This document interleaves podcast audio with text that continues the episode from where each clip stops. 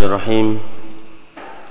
Assalamualaikum warahmatullahi wabarakatuh.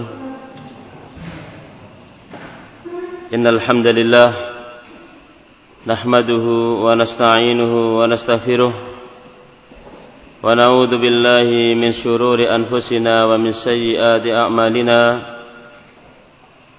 May yahdihillahu fala mudilla lahu wa man yudlil fala hadiya وأشهد أن لا إله إلا الله وحده لا شريك له وأشهد أن محمدا عبده ورسوله صلوات الله وسلامه عليه وعلى آله وصحبه وسلم تسليما مزيدا أما بعد. معاشر الإخوة معاشر المسلمين رحمكم الله di pagi hari yang berbahagia ini insyaallah taala saya akan menyampaikan tentang pentingnya mempelajari bahasa Arab terkhusus bagi para tulabul ilmi, para penimba ilmu.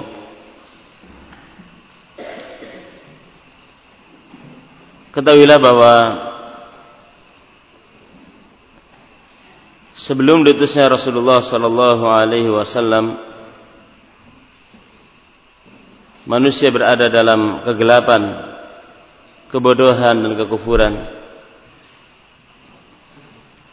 Sebelum diutusnya Nabi Muhammad sallallahu wasallamu alaihi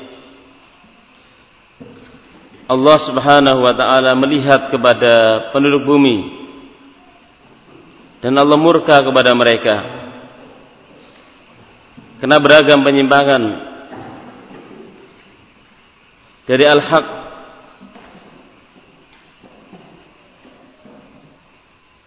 Ada di tengah-tengah manusia kecuali orang-orang yang tersisa dari ahlul kitab. Waktu itu yang masih berpegang teguh dengan Alkitab. Wa qalilum mahum dan sangat sedikit jumlahnya waktu itu maka Allah Subhanahu wa taala berkehendak untuk mengeluarkan manusia dari kebodohan mereka dan kekufuran mereka dengan diutusnya Rasulullah sallallahu alaihi wasallam. Tidak ada orang yang mengira atau menyana sebelumnya. Bahwa di tengah-tengah padang pasir yang membara akan muncul nur cahaya yang akan menyinari dunia syarqan wa gharba timurnya bumi hingga baratnya adalah ayat yang pertama-tama turun kepada Rasulullah sallallahu alaihi wasallam adalah lima ayat dalam surat Al-Alaq. Lima ayat dalam surat Iqra atau surat Al-Alaq. Iqra Bismi rabbikal ladzi khalaq khalaqal insana min 'alaq Iqra wa rabbukal akram alladzi 'allama bil qalam 'allamal insana ma lam ya'lam. Ini ayat yang awal-awal turun kepada Nabi sallallahu alaihi wasallam Sejak dari awal Islam datang memberantas yang namanya buta aksara, memberantas yang namanya buta huruf. Ini menunjukkan bahwa pentingnya kita mempelajari al-qiraah wal kitabah. Mempelajari al-qiraah yakni membaca dan menulis. Ketahuilah bahwa Al-Quranul Karim diturunkan oleh Allah Subhanahu wa Ta'ala agar difahami ayat-ayatnya. Al-Quran bukan hanya untuk dibaca kemudian kita tidak ngerti apa isi kandungannya. Al-Quran diturunkan agar kita memahami isi kandungannya. Sebagaimana firman Allah Subhanahu wa taala, "Afala yatadabbaruna al-Qur'an?" Mengapa mereka tidak memahami Al-Quran. Dan tentu kita tidak akan bisa memahami Al-Quran dengan pemahaman yang sempurna jika kita tidak mengerti bahasa Al-Quran. Kita tidak akan bisa mengetahui isi Al-Quran fahman kamilan dengan pemahaman yang sempurna manakala kita tidak mengerti bahasa Al-Quran. Ketahuilah bahwa memahami isi kandungan Al-Quran adalah salah satu kewajiban dari kewajiban agama. Karena Allah Subhanahu wa taala memberikan teguran. Afala yatadabbarun al-Qur'an. Ini kan kecaman. Celaan kepada orang-orang yang tidak mau memahami Al-Qur'an. Meskipun dia membacanya, tetapi dia tidak mau memahaminya, itu bagian dari hajrul Quran, kata ulama. Bagian dari meninggalkan Al-Quran. Syekhul Islam Ibn Qayyim rahimahullah ada penjelasan yang baik, yang bagus ketika menjelaskan ayat wa qala ar-rasulu ya rabbi inna qaumi ittakhadhu hadzal qur'ana mahjura Rasul berkata, Ya Allah, Rabbku, sesungguhnya kaumku telah menjadikan Al-Quran sebagai sesuatu yang ditinggalkan. Hajrul Quran. Khadim Al-Qayyim Hajrul Quran meninggalkan Al-Quran banyak ragamnya, banyak bentuknya. Yang pertama, tidak mau membaca Al-Quran. Walaupun mungkin dia memiliki Al-Quran atau mushaf Quran di rumahnya, ada mushaf Al-Quran di masjid. Namun di saat orang itu tidak mau membaca Al-Quran, maka dia masuk dalam kategori hajirul Quran, meninggalkan Al-Quran. Tidak mau membacanya. Yang kedua, termasuk dari hajirul Quran Orang mau membaca tetapi tidak memahami. Membaca ayat-ayat Al-Quran tapi dia nggak ngerti hukum dan hikmah yang terkandung padanya. Oleh karena itu dari dua pendapat ulama yang lebih rojih, yang lebih kuat, Allah alam antara orang yang banyak membaca Al-Quran tanpa memahami dengannya sedikit tapi dengan memahami lebih afdal lebih utama sedikit tetapi dengan memahami.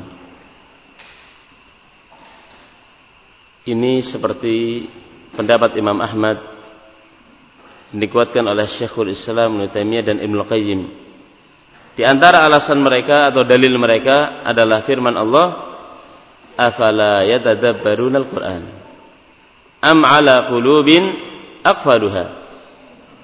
Mengapa mereka tidak memahami Al-Qur'an? Betul. Membaca Al-Quran meskipun kita tidak ngerti maksudnya itu dapat pahala betul. Setiap satu huruf yang kita baca dari Al-Quran satu huruf saja itu adalah satu kebaikan dan satu kebaikan dilipat gandakan menjadi sepuluh kali lipat. Tetapi fahmul Quran, tadabburul Quran, memahami Al-Quran ayat per ayat itu lebih afdal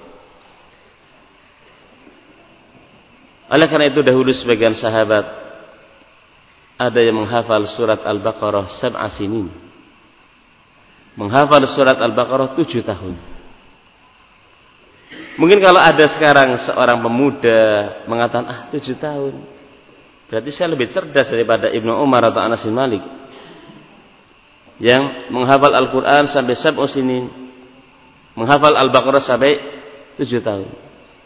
Kita katakan bukan seperti itu. Yang dimaksudkan adalah ayat per ayat dia ngerti isi kandungannya, hukum dan hikmah yang ada padanya ngerti. Di antara imam ahli tafsir yang diakui oleh para ulama dan tafsirnya menjadi patokan dalam penafsiran Al-Imam Al-Bukhari Al-Imam Syafi'i, para imam menjadikan penafsirannya itu penafsiran yang standar adalah Al-Imam Mujahid Ibn Jabir Al-Makki. Mujahid Ibn Jabir Al-Makki seorang imam besar dari imam ahli tafsir. Beliau ini memaparkan Al-Quran kepada sahabat Ibnu Abbas dari Al-Fatihah sampai An-Nas. Dia bacakan Al-Fatihah, dia baca seluruh surat Al-Quran, seluruh ayat, ayat per ayat. Satu ayat dibaca, dia berhenti, tanya kepada Ibnu Abbas apa tafsirnya. Kemudian setelah itu beralih kepada ayat kedua. Dia baca, kemudian dia tanya, berhenti, tanya apa tafsirnya. Terus Bayangkan dari Al-Fatihah sampai An-Nas. Gak cuma sekali sampai tiga kali. Kita nggak bisa bayangkan berapa tahun namanya. Tapi ya seperti ini yang diinginkan tidak hanya membaca tetapi memahami. Jadi yang kedua, yang pertama tadi termasuk dari orang meninggalkan Al-Quran ketika seorang itu tidak mau membacanya. Yang kedua, mau membacanya tetapi tidak mau memahaminya. Yang ketiga, mau memahaminya tapi tidak mau mengamalkannya. Dia memahami, ngerti yang halal, yang haram. Tapi yang halal tidak dihalalkan, yang haram dia terjang. Ini termasuk hajirul Quran. Termasuk orang yang ya menjauhi Al-Quran. Kemudian di antaranya adalah tarkul istishfa bihi. Tidak mau menjadikan Al-Quran sebagai obat. Itu juga termasuk dari hajrul Quran kata ulama. Tidak mau menjadikan Al-Quran sebagai obat. Padahal Al-Quran ya di antara sifatnya wasyifaun lima fis sudur. Syifa obat terhadap beragam penyakit yang ada dalam hati manusia. Bahkan juga sebagai syifa lil abdan. Obat bagi apa? Penyakit yang menimpa tubuh. Seperti hadis yang masyhur, hadis Al-Bukhari, hadis Abu Sa'id Al-Khudri, hadis tentang ruqyah dengan Al-Fatihah. Kembali kepada bahwa Al-Quran diturunkan untuk difahami. Dan tidak mungkin kita memahami Al-Quran dengan pemahaman yang kamilan, yang sempurna. Manakala kita tidak mengerti bahasa Arab. Dari sini maka kita tahu pentingnya kita mempelajari bahasa Arab terlebih ya tullabul ilmi orang-orang yang memang waktunya untuk mempelajari ilmu. Itu jangan lewatkan. Ya. Meskipun mempelajari bahasa Arab itu kata ulama min ilmil wasail termasuk dari sarana, ilmu sarana. Tetapi sudah yang sudah kita katakan lil wasaili hukmul maqasid. Sarana itu memiliki hukum apa tujuan? Kalau memahami Al-Quran itu adalah wajib, sementara kita tidak bisa memahami Al-Quran kecuali dengan mempelajari bahasa Arab, maka di sini hukum mempelajari bahasa Arab adalah wajib. Karena kaidah fikih mengatakan lil lil wasaili hukmul maqasid. Sarana memiliki hukum tujuan. Coba kita perhatikan poin per poin yang akan kita sampaikan bahwa bahasa Arab itu dalam Islam memiliki posisi yang strategis. Di antaranya Al-Qur'anul Karim itu dengan bahasa Arab. Sebagaimana firman Allah Subhanahu wa taala, "Inna ja'alnahu Qur'anan Arabiyyan la'allakum taqilun." Sesungguhnya kami jadikan ia adalah bacaan dengan bahasa Arab supaya kalian faham. Berkata Imam Ibn Katsir rahimahullah, Lughatul Arabi afsahul lughat wa abyanuha wa awsa'uha wa aktsaruha ta'diyatan lil ma'ani allati taqumu bin nufus falihada unzila ashraful kutubi bi ashrafil lughati berkata Imam Ibnu Katsir rahimahullah bahasa Arab adalah bahasa yang paling fasih paling jelas paling luas dan paling banyak menyampaikan atau mengungkapkan apa yang ada dalam ya diri seorang. Orang ingin mengungkapkan apa dalam bahasa Arab itu ada ya e, bahasa yang mengungkapkan sesuatu yang tersimpan dalam hati ini. Oleh karena itu paling mulianya kitab diturunkan dengan bahasa Arab paling mulianya kitab yaitu Al-Quran diturunkan dengan bahasa Arab. Uh, sedikit tentang bahasa Arab. Kalau kita misalnya uh, tidak jauh-jauh misalnya ingin melihat kamus bahasa Arab. Kamus bahasa Arab itu ternyata beragam. Di antara yang yang saya tahu, di antara yang sangat luas adalah Lisanul Arab karya Al-Imam Ibnu Mangdur. Di sana Al-Fairuz Abadi punya kitab namanya Al-Qamus Al-Muhit. Al-Qamus Al-Muhit. Ini disyarah oleh Az-Zabidi dengan nama kitab Tajul Arus fi Syarhil Qamus. Berapa puluh jilid? Qamus disyarah. Ya. Tajul Arus fi Syarhil Qamus. Dan ciri kamus dalam bahasa Arab beragam. Lisanul Arab misalnya. Anda kalau ingin mencari kata doroba, Anda mencari di bab dot nggak akan ketemu sudah. Anda nyari di bak, itu akan ketemu. Ya. Baba nanti dot akan ketemu oh doroba. Ya kan? Itu cirinya. Jadi misalnya doroba yang antum lihat bukan di bab dot tapi di bab ya eh, ba. Fataha bukan fa tapi ha.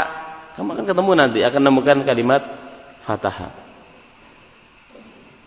Kemudian ada ada pula Ibnu Faris punya kitab Mu'jamul Maqayis. Satu kata itu bisa menjadi sekian ya bentuk. Contohnya doroba. Doroba nanti bisa doroba, dobaro, barodo, rodoba ditafsirkan semuanya. Ini menunjukkan luasnya bahasa Arab. Sampai kamus saja disyarah. Kamus di syarah. Ya Tajul Arus fi syarhil qamus. Ini menunjukkan bahwa ulama Islam itu ulama yang cerdas. Ulama yang jenius di atas kecerdasan umumnya lah manusia.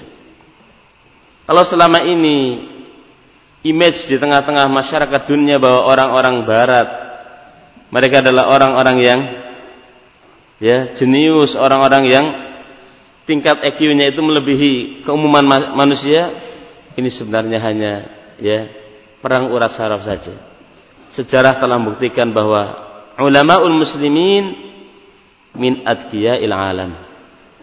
Ulama kaum muslimin adalah orang-orang jeniusnya manusia di alam ini. Satu saja saya menyebutkan Al-Imam Ibnu Aqil Al-Hambali. Ya. Beliau punya kitab, satu kitab itu sampai sekitar 600 jilid, satu kitab. Situmi'ah mujallad.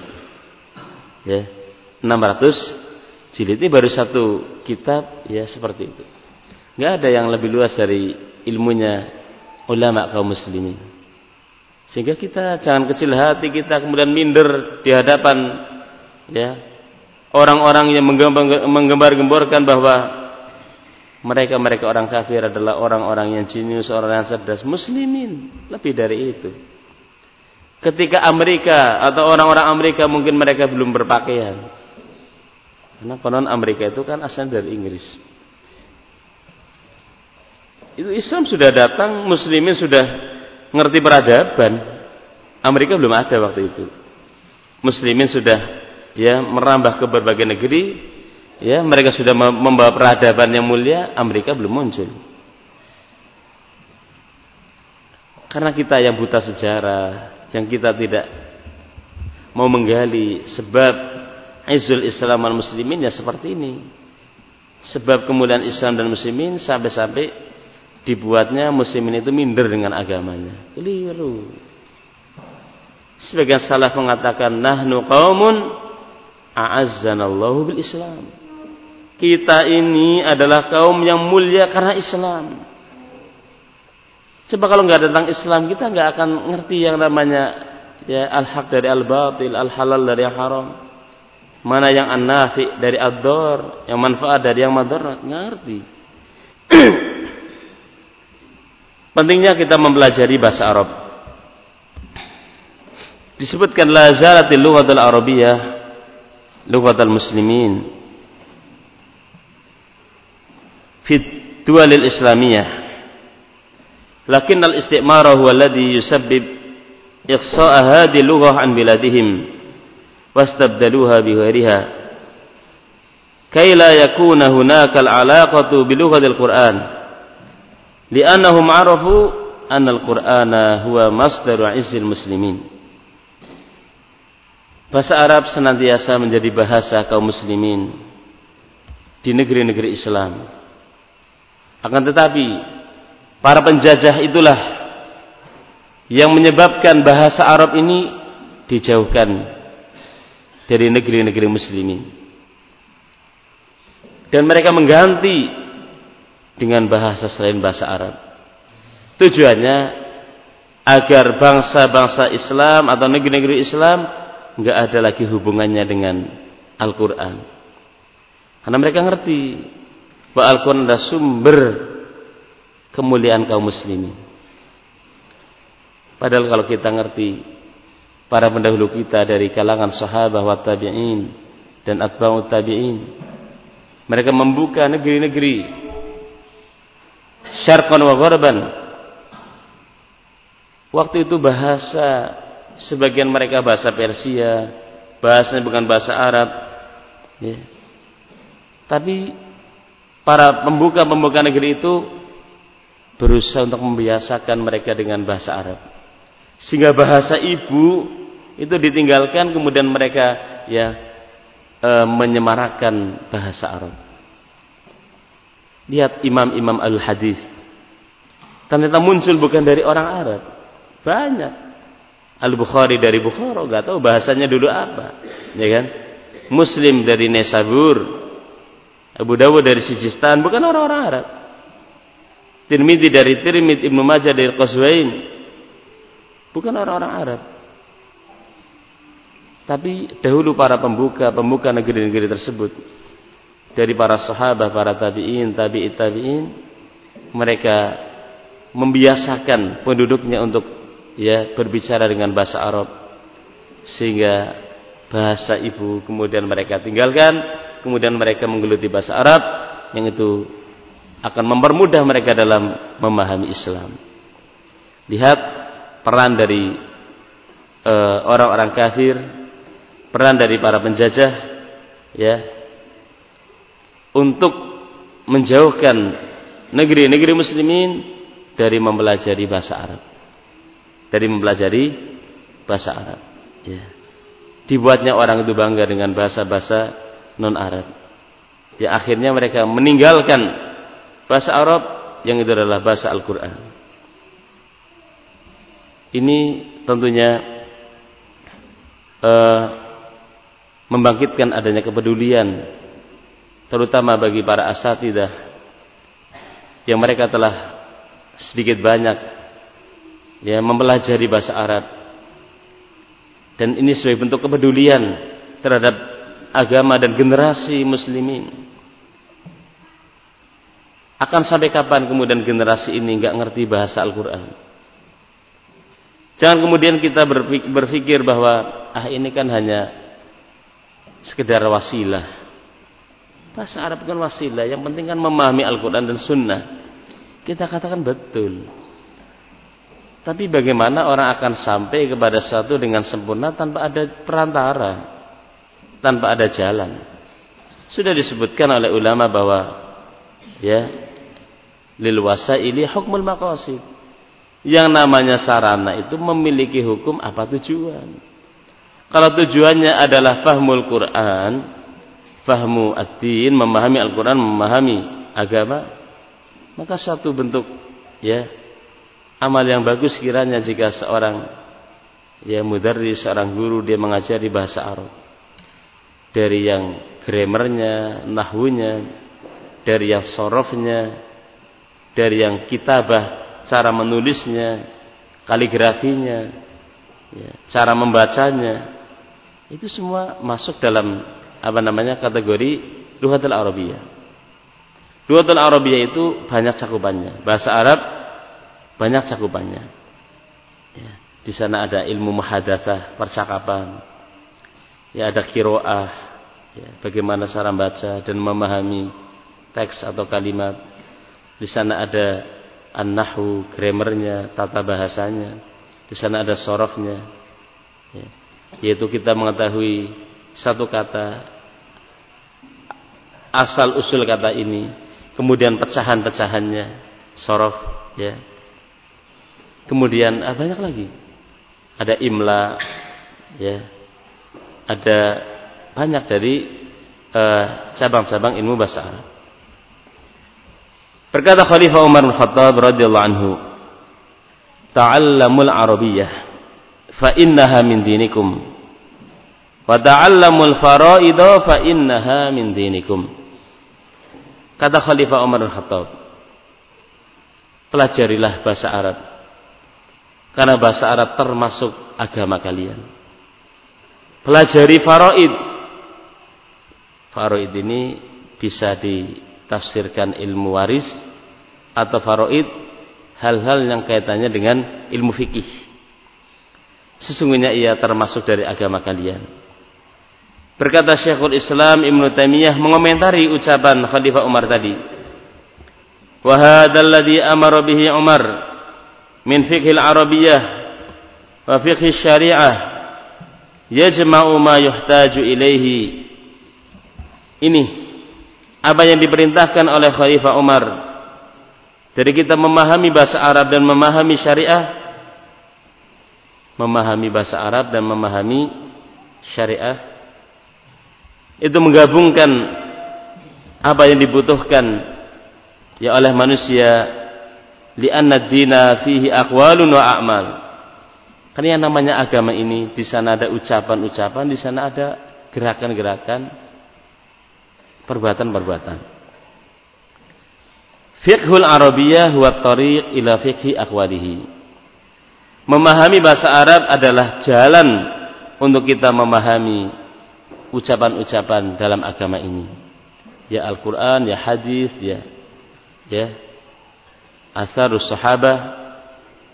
Wa sunnah huwa fiqhu a'malihi. Dan memahami sunnah artinya dalam memahami amalan-amalan dalam Islam. Yang namanya agama itu ada ucapan, ada amalan, ada perbuatan. Ya. Ucapan akan difahami dengan kita memahami bahasa Arab. Kemudian amalan-amalan kita akan bisa memahami dengan kita memahami, mempelajari sunnah. Qala Syekhul Islam naqilan qala Syafi'i. Berkata Syekhul Islam rahimahullah beliau menukil ucapan al-Imam Syafi'i اللسان الذي اختاره الله عز وجل لسان لسان العرب. فأنزل به كتابه العزيز وجعله لسان خاتم أنبيائه محمد صلى الله عليه وسلم. ولهذا نقول ينبغي لكل أحد يقدر على تعلم العربية أن يتعلمها lisan al-ula. Ibnu Taimiyah rahimahullah menukil ucapan al-Imam Syafi'i bahasa yang dipilih oleh Allah Azza wa Jalla adalah bahasa Arab. Maka Allah menurunkan kitabnya yang mulia Al-Quran dengan bahasa Arab. Dan Allah jadikan bahasa Arab adalah bahasa penutup para nabi, yaitu Muhammad sallallahu alaihi wasallam. Oleh karena ini kita mengatakan seyogianya bagi masing-masing orang yang mampu untuk mempelajari bahasa Arab, hendaklah dia mempelajarinya. Nah, bahasa Arab adalah bahasa yang pertama. Seperti itu penukilan dari sebagian ulama tentang pentingnya mempelajari bahasa Arab. Di sana ada beberapa perkara yang jelek di saat seorang itu berpaling dari mempelajari bahasa Arab. Terkadang beragam pemahaman yang menyimpang di tengah-tengah muslimin ketika diusut ternyata ujung-ujungnya karena dia nggak ngerti bahasa Arab. Memahami Al-Quran, memahami hadis, kemudian seenak perut mereka sendiri, nggak ngerti bahasa Arab. ini diantar sebab. Hal ini sudah diraba oleh para ulama kita bahwa ketika mereka mendorong umat untuk mempelajari bahasa Arab, mereka tahu berdasarkan pengalaman di lapangan bahwa tidak sedikit ternyata orang yang ya menyimpang itu orang yang menyimpang dari jalan yang hak di antara sebabnya karena ketidakfahaman mereka dengan apa? bahasa Arab. Sehingga terkadang mereka mencomot ayat, menyitir hadis, kemudian mereka ya salah dalam memahaminya. Karena mereka tidak punya alat yang cukup untuk apa? Ya untuk ya memahami agama ini. Qala Ibnu Jinni, berkata Ibnu Jinni, "Inna aktsara man dhalla min ahli syari'ati 'anil qasdi fiha tariqatil musla ilaiha fa inna mastahwahu wastakhaffa hilmahu wa dha'fuhu fi hadhihi al-lughatil karimah asy-syarifah allati khutiba al-kafah biha. Berkata Ibnu Jinni, sesungguhnya kebanyakan orang yang tersesat di tengah-tengah umat ini kebanyakan. Ini bentuk penelitian dari ulama di lapangan. Kebanyakan orang yang sesat dari kaum muslimin, tersesat dari jalan yang lurus, menyimpang dari jalan yang baik ya. di antara sebabnya adalah lemahnya dia dalam memahami bahasa Arab yang mulia ini di mana bahasa Arab alladhi khutibal kafa biha yang seluruh manusia diajak bicara dengannya itu Al-Qur'an Al-Quran mengajak bicara manusia Al-Quran dengan bahasa Arab. Ya, kita kalau ada orang cerita tapi kita nggak mudeng, ya kita nggak ngerti, kita bingung ini orang ngomong apa. Ya. Jangankan orang cerita, ini ada petunjuk arah di jalan dengan menggunakan bahasa kita nggak ngerti ini apa. Itu kita juga bingung. Ya. Sehingga uh, Al-Quranul Karim akan bisa difahami dengan pemahaman yang kami dan sempurna dengan kita mengkaji, menggali bahasa Arab. Tidak ada waktu terlambat, tidak ada kata terlambat. Ya. Musuh sudah sepuh, sudah tua, gak apa-apa. Ya, tetap belajar bahasa Arab. Meskipun tentu ya bagi orang-orang sudah sepuh sekali ya, tentu yang paling pokok di situ ya tentang al-halal haram, mana yang hak dari yang batin. Tapi sembari dia mempelajari tajwid, mempelajari bahasa Arab, ya, tetap ya, supaya apa namanya akan lebih sempurna dalam memahami agama ini. Berkata Al-Asma'i rahimahullah, Inna akhwafa ma akhafu ala talibil ilmi Inna akhwafa ma akhafu ala talibil ilmi Idza lam ya'rif an-nahwa ayadkhula fi jumlati qawlihi sallallahu alaihi wasallam man kadaba alayya muta'ammidan falyatabawa maq'adahu minan nar.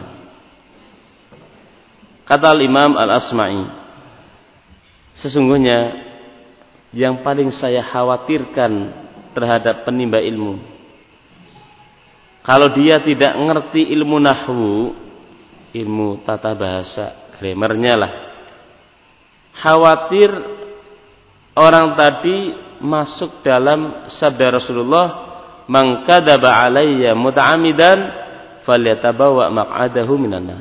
Barang siapa yang berdusta atas nama saya dengan sengaja hendaklah dia mengambil tempat tinggalnya dalam neraka. Bahaya ketika ada seorang badui mendengar ada orang membaca surat At-Taubah. Wa adhanum minallahi wa rasulihi ya. annallaha bari'un minallahi ayatnya. Annallaha bari'un minal musyrikina wa rasuluh. Kan dengan dhamma. Annallaha bari'un minal musyrikina wa rasuluh ada orang baca annallaha bari'un minal musyrikina wa rasulih Orang Badui tadi mengatakan ngapain saya percaya dengan Rasul? Wong Allah sendiri saja berlepas diri darinya kok. Kan kalau dibaca warasulihi seperti ini terjemahnya. Bahwa Allah berlepas diri dari orang-orang musyrikin dan Rasulnya. Rasul Allah sendiri, Allah saja berlepas diri dari Rasul, masa saya percaya dengan apa? Rasul. Padahal harusnya annallaha bari'un minal musyrikina wa rasuluh dengan dhammah rasulu. Ini dibaca wa rasuli, menjadikan orang itu nggak jadi masuk Islam gara-gara apa? Salah baca arti bahasa Arab. Ya.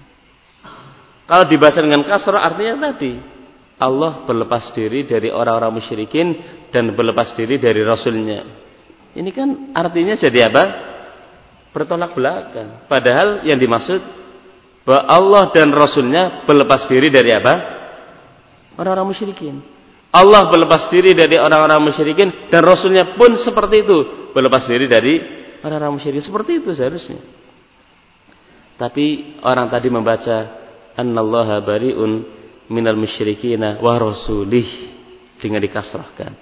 Yang kalau diterjemah ya sesungguhnya Allah berlepas diri dari orang-orang musyrikin dan berlepas diri pula dari Rasulnya. Ini kan jauh sekali bertolak belakang. Dengan sebab orang nggak ngerti bahasa Arab membaca salah akhirnya sudunas ansabilillah ngalang-halangi orang menghalang-halangi orang dari masuk dalam Islam ini. Akan saya sebutkan beberapa contoh yang unik di saat orang itu nggak ngerti bahasa Arab baik secara kitabatan atau kiroatan. Baik secara tulisan atau secara bacaan.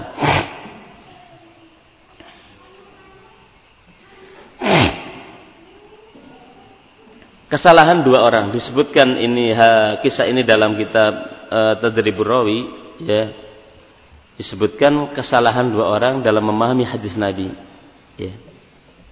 Disebutkan dalam hadis inna nabiyya sallallahu alaihi wasallam shalla ila anazah Rasulullah sallallahu alaihi wasallam salat ila anazah menghadap anazah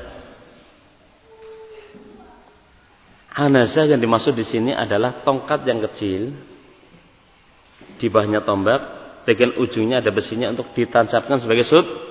Sutra itu yang dimaksud. Ternyata ada dua orang keliru dalam memahami hadis ini. Yang pertama seorang dari kabilah Anazi. Dulu kami punya teman dari kabilah namanya kabilah Anazah, ya, Al-Anazi. Ya. Dia mengatakan nahnu qaumun lana syarafun shalla ilaina Rasulullah sallallahu alaihi wasallam. Kata orang dari kabilah Anazah.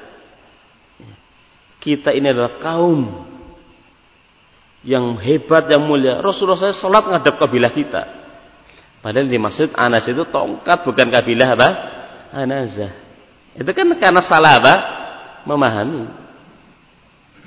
Kata seorang dari kabilah Anazah, "Nahnu qaumun lana syarafun." Shalla ilaina Rasulullah sallallahu alaihi wasallam. Kita ini adalah kaum yang hebat. Oh, Rasulullah saja salat ngadap kabilah kita kok. Padahal yang dimaksud bukan kabilah, tapi apa? Tongkat sebagai sutra. Satu orang lagi lebih kocak lagi. Ya. Setiap dia sholat dia bawa kambing taruh di depannya. Kan anzun itu kan kambing kan. Ya. Kata dia ini itibaan di Rasul dalam rangka mengikuti sunnah Rasul setiap sholat dia Rasulullah sholat ila anas dikira anas itu apa? Kambing padahal tongkat. Ya setiap sholat dia di depannya ada kambing. Dia menyangka ini sunnah. Padahal anasnya bukan kambing. Lihat kesalahan dalam memahami hadis bisa berakibat fatal. Ya. Kemudian juga ada hadis yang membuat ahli hadis repot banget. Hadis seperti ini. Id, aslinya seperti ini. Ya. Iddahinu riban, aslinya seperti itu. Atau zurhiban tasdad hubban. Ini hadis. Zurhibban tasdad hubban itu artinya berkunjunglah Anda ke ya tempat saudara kadang-kadang nanti akan yang menambah kerinduan kecintaan. Orang sebari kunjung-kunjung terus ya lama-lama sebel bosan ya kan. Tapi orang kadang kunjung kadang enggak itu kan ngangeni. Terus dalam hadis zurhibban tasdad hubban. Ternyata hadis ini tasohaf. Sebagian orang dalam menyampaikannya ya acak-acakan harokatnya atau acak-acakan titik-titiknya menjadi zara'una tarot dada hinan bayangkan zara'una yang tadinya riban jadi apa ain ro jadi ain yang tadinya ba jadi nun titik di bawah jadi di atas. Ya. Yang aslinya tasdad menjadi tarot dada. Titiknya hilang. Hubban ya. Yang tadinya ba titiknya di bawah menjadi nun jadi hinnan. Kalau diterjemah berarti tanaman kita berubah menjadi ya daun pacar. Hinna itu kan Daun pacar untuk apa? Memerah-merahin kuku. Ulama hadis ketika memeriksa ini apa hadis seperti ini? Zarauna tarot dadahinna. Tanaman kita berubah menjadi apa? Ya, daun pacar. Setelah diteliti ternyata keliru ini. Bukan seperti itu. Yang benar zurhiban tasdad huban. Ada lagi yang menyebutkan hadis iddahinu hiban Iddahinu hiban itu artinya pakailah, minyakilah tubuh kalian kadang-kadang. Orang kalau punya rambut itu ya dimuliakan. Karena Rasulullah mengatakan mangkana lahu sya'run falukrimhu. Barang siapa yang punya rambut ya dimuliakan. Di antara bentuk pemuliaannya ya kita memberi meminyaki rambut. Tapi bukan setiap saat minyaki terus, minyaki terus. Rasul mengatakan iddahinu riban pakailah minyak. Ya, rambut atau apa riban kadang-kadang. Ternyata hadis ini ya orang salah nulisnya. Tadi kan kesalahan dalam baca dan menulis bisa mengantar mereka kesalahan dalam memahami kan ternyata disebutkan idh, idhabu anna kalau idhabu anna artinya apa ya Lu nggak kamu pergi. Henyahlah kamu. Loh, ada hadis kok tiba-tiba henyahlah kamu itu apa artinya? Ya. Pergilah kamu dari kami. Ini apa? Padahal yang benar iddahinu hibban. Pakailah minyak ya. Kadang-kadang minyak rambut atau tubuh ya. Itu kan enak ya memahaminya. Tapi kalau dengan kesalahan penulisan tadi orang jadi apa? Bingung ini apa hadis maksudnya apa ya? apa awal dan akhirnya seperti itu. Di antara kesalahan yang kadang terjadi dan itu tidak sedikit orang ya saya sendiri pernah mengoreksi salah satu terjemah yang mau dicetak waktu itu. Ya. Banyak sekali kesalahan. Ya. Padahal ini kita boleh ilmi. Ya. Terjemah dari kitabnya Syekh bin Utsaimin mau dicetak tebel. Setelah kayak kita koreksi banyak sekali kesalahan. Di antara kesalahan yang saya catat waktu itu ketika si mutarjim yang menerjemahkan menerjemahkan hadis zakatul janin zakatu ummihi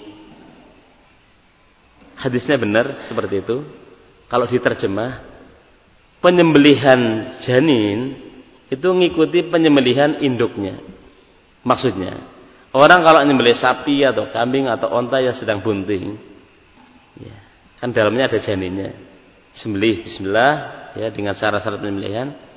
Kemudian setelah dibelek, dibuka, kemudian ada janinnya. Janinnya halal. Karena penyembelihan cabang mengikuti penyembelihan in, induk. Itu yang dimaksud. Menyembelih penyembelihan bagi janin itu mengikuti penyembelihan apa? Induknya. Kalau misalnya kita menyembelih indukan ya. Kemudian setelah itu dibuka ada janinnya mati, halal itu. Karena penyembelihan janin mengikuti penyembelihan induknya. Itu yang dimaksud. Tapi dia menerjemahkannya seperti ini, menggelikan sekali. Zakatnya janin mengikuti zakatnya ibunya. Terus ditafsirkan bahwa janin itu tidak harus dizakati, zakat fitrah. Ya. Cukup ibunya yang zakat. Ini kan jauh banget. Padahal hadis bukan tentang zakat, zakat pakai dal. Saudaranya dal, bukan saudaranya ro. Kalau saudaranya ro itu zai, saudaranya dal itu dal. Ini terjadi. Ini kalau dibiarkan nggak dikoreksi, ya umat gimana ya kan? Padahal ini kitab, maksudnya kitab bagus, kitab ilmi diterjemah. Ya. Dan subhanallah, ini sebagai bahan koreksian saja untuk kita. Sebagian orang membaca terjemahan-terjemahan dari sebagian teman kita itu geleng-geleng kepala. Ini penerjemah amatiran atau apa? Sudah dicetak banyak kayak gitu. Terjemahnya ya banyak yang keliru. Jauh dari maksud apa yang di kitab aslinya ini kan orang ya kalau dia menerjemah kitab ya apalagi itu kitab para ulama besar Gak ada salahnya bagi dia atau percetakan untuk ya meminta ya asatid mengoreksilah sebelum dicetak. Memang dengan itu akan menunda percetakan dan akan biaya akan membengkak tapi ya tentunya kita menyuguhkan sesuatu yang apa? Yang bagus di tengah masyarakat. Ya. Contoh hadis yang masyhur saja banyak orang yang keliru dalam menerjemahkan hadis tentang khawarij yamruquna minatin kama yamruqus sahmu mina ar-ramiyah min ar-ramiyah kebanyakan menerjemahkan orang-orang khawarij itu keluar dari agama seperti keluarnya anak panah dari busurnya ini keliru keluar dari busur belum tentu kena sasaran ramiyah itu artinya yang dituju sasaran yang dituju itu yang dimaksud. Gharat ya. Sasaran yang dituju. Artinya orang-orang Khawarij itu keluar dari Islam seperti keluarnya anak panah dari buruannya. Bukan dari busurnya. Maksud keluar dari buruannya artinya saking kencengnya dia dalam apa? Melempar sampai tembus. Mengenai apa? Buruan tembus sana bablas. Itu yang dimaksud artinya keluarnya mereka dari Islam begitu cepatnya ini ternyata diterjemahkan umumnya orang keluar dari Islam seperti keluarnya anak panah dari ya busurnya keliru. Kalau seperti itu maaf saja, Anda akan menerjemahkan hadis Nabi Allahumma la khaira illa khairuk wa la tayra illa tayruk ini artinya apa? Ya, ya kan? Orang terjemahkan ya Allah tidak ada kebaikan kecuali kebaikanmu dan tidak ada burung kecuali burungmu. Tair itu kan burung. Ini bagaimana? Ya. Yang dimaksud ada kesialan karena di sana ada khair berarti lawannya apa? Sial. Ya Allah, tidak ada kebaikan kecuali yang kau tentukan, tidak ada kesialan kecuali yang telah kau tentukan. Seperti itu. Ya, penting. Ya, ya. Ini juga salah contoh kenapa kita mempelajari bahasa Arab. Kita berangkat dari keprihatinan sebagian diri kita pribadi dan tulabul ilm secara kita secara khusus demikian pula tulabul ilm ya para penimba ilmu ya, terutama yang mereka fokus ya, banyak dari mereka yang terkadang dari kita dan mereka terjadi kekeliruan baik dalam, dalam membacanya dalam menulisnya ya dalam apa namanya mengucapkannya. Kalau dalam bahasa Arab hanya tambah satu titik itu sudah artinya besar sekali. Kamu nulis ya mau nulis sepuluh ribu dalam bahasa Arab. Ya, kan kalau dari kanan titiknya tiga, titik, titik, titik, kemudian setelah itu titik satu lagi, kemudian satu kan gitu. Kalau dari kanan, kalau dari kiri satu, kemudian titik, kemudian titik, titik, titik. Itu sepuluh ribu. Kamu tambah titik satu lagi berarti seratus ribu. Loh, ini peristiwa terjadi ketika ada seorang meminta pada Syekh bin Bas rahimahullah terjadi meminta bantuan dan masih kita ya semoga Allah merahmati yang sudah meninggal dan Allah menjaga yang masih hidup saya menyaksikan sendiri sebagian masyayikh seperti apa dermawannya dan bukannya bahkan merasakan ya bahwa mereka itu dermawan dengan ilmunya, dermawan dengan hartanya, dermawan dengan tenaga dan ilmunya semuanya. Waktu itu ada seorang minta bantuan pada Syekh Bimbas. Allah mungkin karena dia itu kena musibah atau apa, minta bantuan. Dikasih 10 ribu real. Kan biasanya kalau itu kan angka ya kemudian huruf ya kan. 10 ribu asyaratu alaf rial. Ternyata sama orang tadi kasih titik satu. Berarti berapa? 100 satu titik loh sudah beda seratus ribu real. Ketika surat permohonan ini diajukan kepada yang sudah ditunjuk oleh Bimbas, kan mereka teliti. Loh, ini titiknya ya lima berarti seratus ribu kok tulisannya apa? Asyratu alaf sepuluh ribu. Ini nggak beres orang ini. Ini berarti apa? Dia ngabat titik sendiri berarti kan? Satu titik sudah dari sepuluh ribu menjadi seratus ribu kan berapa jut itu, ya? Ditelepon si Bimbas Syekh. Ini orang yang minta bantuan dari anda, yang anda merekomendasi untuk diberi, ini tertulis di angka seratus, tapi di huruf itu sepuluh, ya kan? Teliti biasanya kalau bendahara tapi itu kan teliti nggak nggak sembarangan antara angka dengan huruf itu teliti. Kata Syebimbas, kasih apa yang dia mau. Kasih. Artinya mungkin Syebimbas melihat orang itu meng, sangat apa? Sangat-sangat butuh bantuan kasih. Ya. Bayangkan, ya. Ini lihat kedermawanan para ulama salaf, ulama yang jadi panutan umat seperti itu. Ya. Padahal itu kalau tambah satu titik sudah berapa kan nilainya kalau dirupiahkan itu berapa? Tapi kasih ya dia. Ya. Dan subhanallah, yang namanya tazwir, pemalsuan itu sangat jarang sebenarnya. Pengalaman yang pernah saya alami di Syekh bin Utsaimin, ya. Ketika kami mengajukan ya permohonan kitab karya-karya tulis beliau itu dengan kertas biasa ya gini. Ya.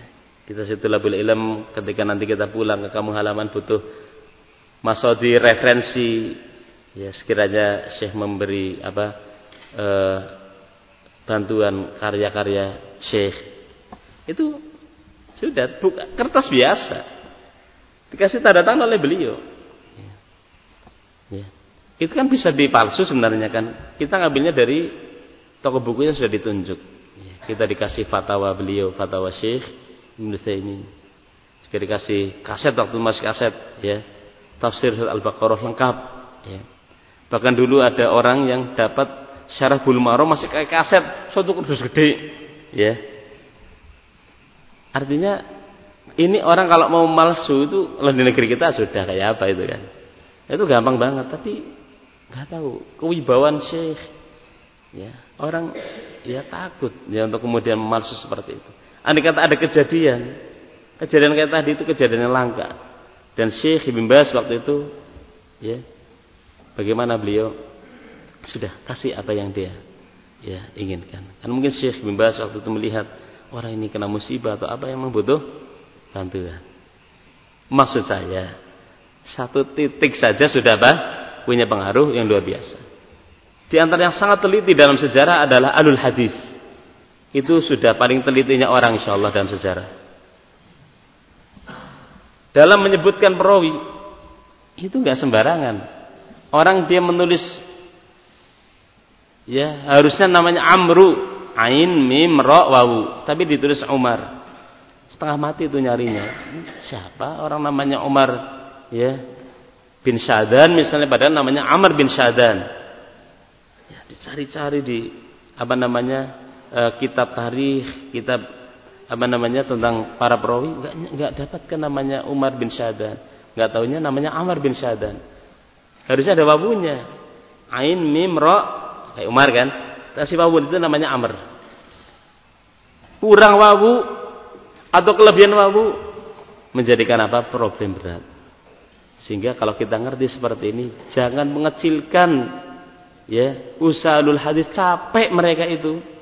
Letihnya nemen sudah untuk bisa mereka mengeluarkan hukum keputusan bahwa hadis ini sahih itu luar biasa. Mungkin berhari-hari berbulan-bulan mereka melakukan dirosah ya.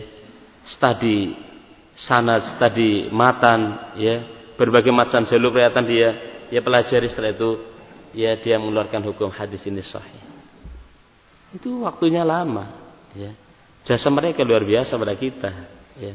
Jangan kita mengecilkan usaha mereka luar biasa adalah hadis itu. Ya. Itu beberapa contoh barakallahu fikum. Kemudian ketahuilah bahwa mempelajari bahasa Arab termasuk min ilmil wasail. Berkata Ibnu Jauzi rahimahullah, "An-nahwu wal lughatu min ulumil Islam wa biha yu'rafu makna Al-Quran Al-Aziz. Berkata Ibnul Jauzi, Nahwu dan bahasa Arab yang mempelajari grammar tata bahasa, mempelajari lughah ya, bahasa Arab, termasuk dari ilmu ilmu Islam yang dengan nahwu dan bahasa Arab makna Al-Qur'anul Aziz akan difahami. Terus bagaimana kita ya mempelajari bahasa Arab Tentu barakallahu fikum mempelajari bahasa Arab atau ilmu Islam yang lainnya yang paling cepat adalah dengan kita belajar di sisi guru. Jangan belajar bahasa Arab terlebih itu ilmu agama dengan otodidak.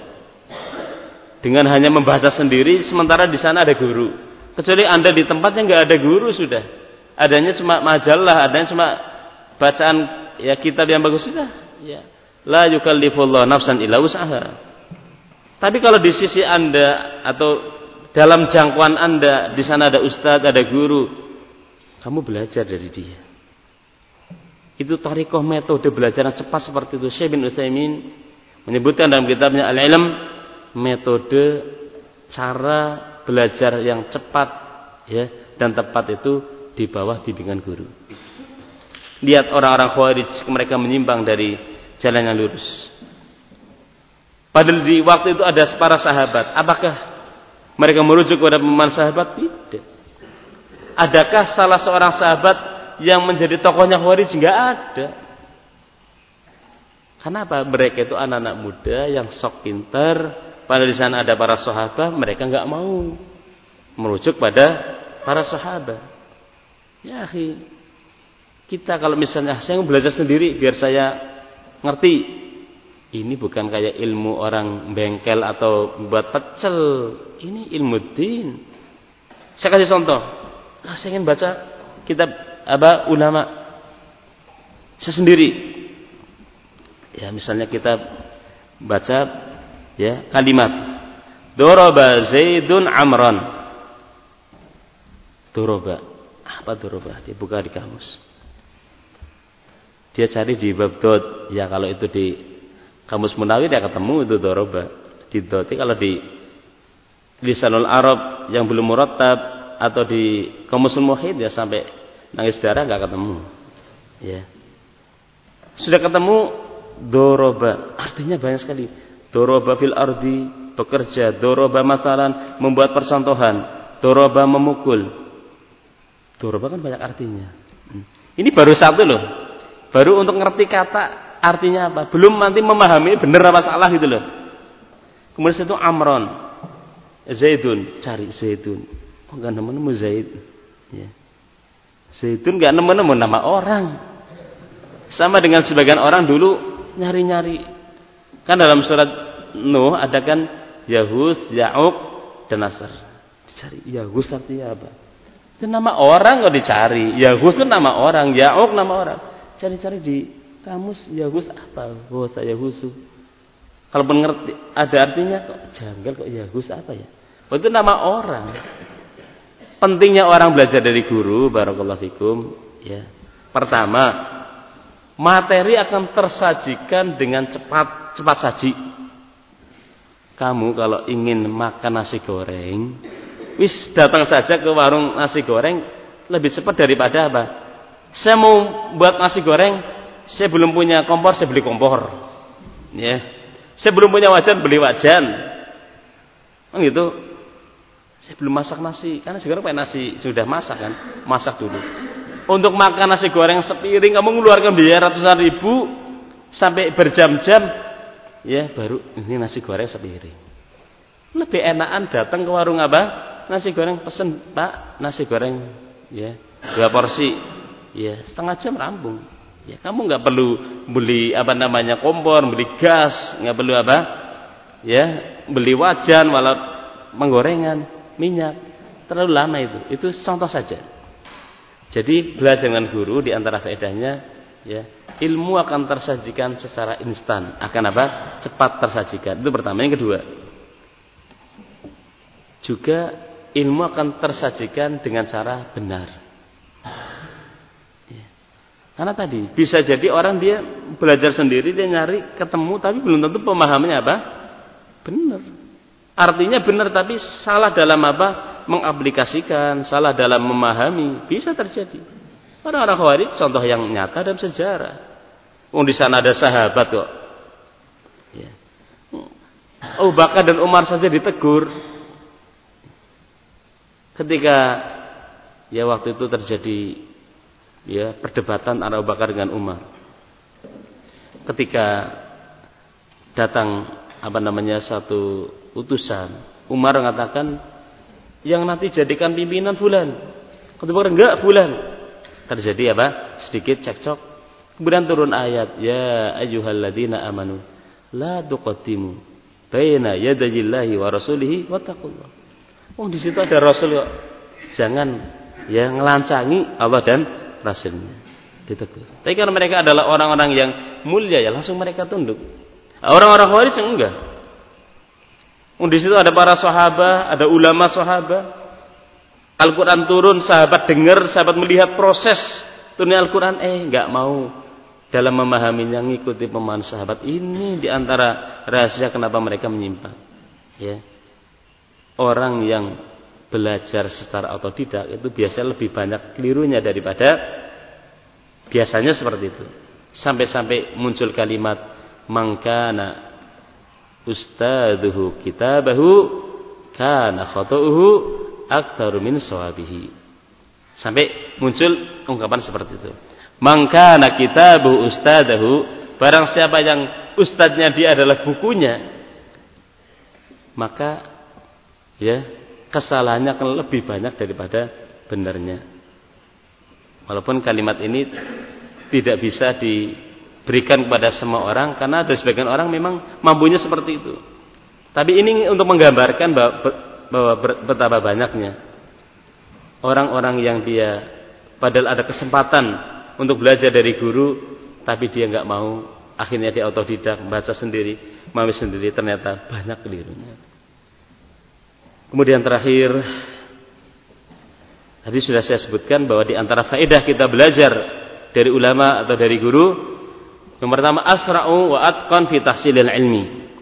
Lebih cepat ya dan lebih mungkin untuk kita datang lebih instan, cepat. Yang kedua ikhtisarul waktu, meringkas waktu.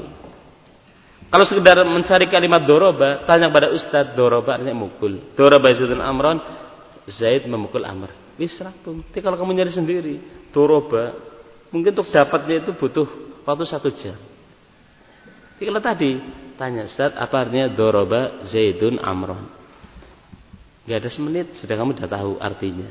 Doroba memukul, Zaidun yang nama orang, Amron nama orang, artinya Zaid memukul Amr. Wis, gak ada semenit ikhtisar, meringkas waktu. Ini penting, ya. Kita umur itu pendek. Umur manusia itu pendek, sementara ilmu itu luas. Ya. Nah, kalau kita nggak mencari yang efisien, ya ya sudah. Habis di tengah jalan. Kemudian tentunya barakallahu fikum dalam mempelajari bahasa Arab tidak langsung kita ya mengambil buku yang besar. Mengambil buku yang kecil, yang ringkes, karena yang namanya ilmu itu datang dengan cara bertahap. Bukan langsung yang gede. Kayaknya kalau langsung belajar Fathul Bari rasanya gagal loh. Oh bukan seperti itu. Fathul Bari itu kitab hadis yang besar yang Anda untuk memahaminya Anda harus belajar mustalah hadis. Anda harus belajar apa? Usul fikih, belajar fikih belajar bahasa Arab. Ya, orang mau masuk ke satu arena yang luas yang sangat besar dia nggak ngerti ya dalam-dalamnya ya dia bingung. Ah, dalam mempelajari bahasa Arab tentu ada tahapan kita ambil yang terkecil dulu, kitab-kitab yang ringkas-ringkas dulu. Ya. Dalam nahwu misalnya sangat baik kalau yang kita pelajari pertama al-ajurumiyah. Al-ajurumiyah atau yang sering disebut jurmiyah gitulah ya kan. Ini bagus sekali. Ya. Kemudian dalam mempelajari kita bawal kiroah misalnya, baca tulis di sana ada metode, ada buku silsilah taklim al-lugha al-arabiyah. Ya, cetakan Universitas Muhammad Ibn Saud, cetakan apa? Saudi Arabia. Ada ada silsilah ya, taklim al-lugha arabiyah. Ya. Mungkin di situ ada satu yang butuh dihindari karena ada uh, gambar yang apa ada beberapa gambar yang tidak layak yaitu dengan menampilkan kepala harusnya nggak boleh. Sebagian buku duho itu menampilkan gambar orang kemudian dipotong sininya. Kepalanya masih ada tapi kayak ada apa? Potongan gitu. Ini nggak benar. Maksud dari hadis as as-suratu hiya ra's fa idza qudi as-surah fala faida kuda ra'su fala surah. Itu bukan kemudian kepala ditampilkan kemudian hanya kayak semacam dia apa? Sembelih, ya. Kayak ada garis di sini, bukan. Kutia bukan itu. Artinya nggak ada gambar kepala sama sekali. Itu loh. Ya.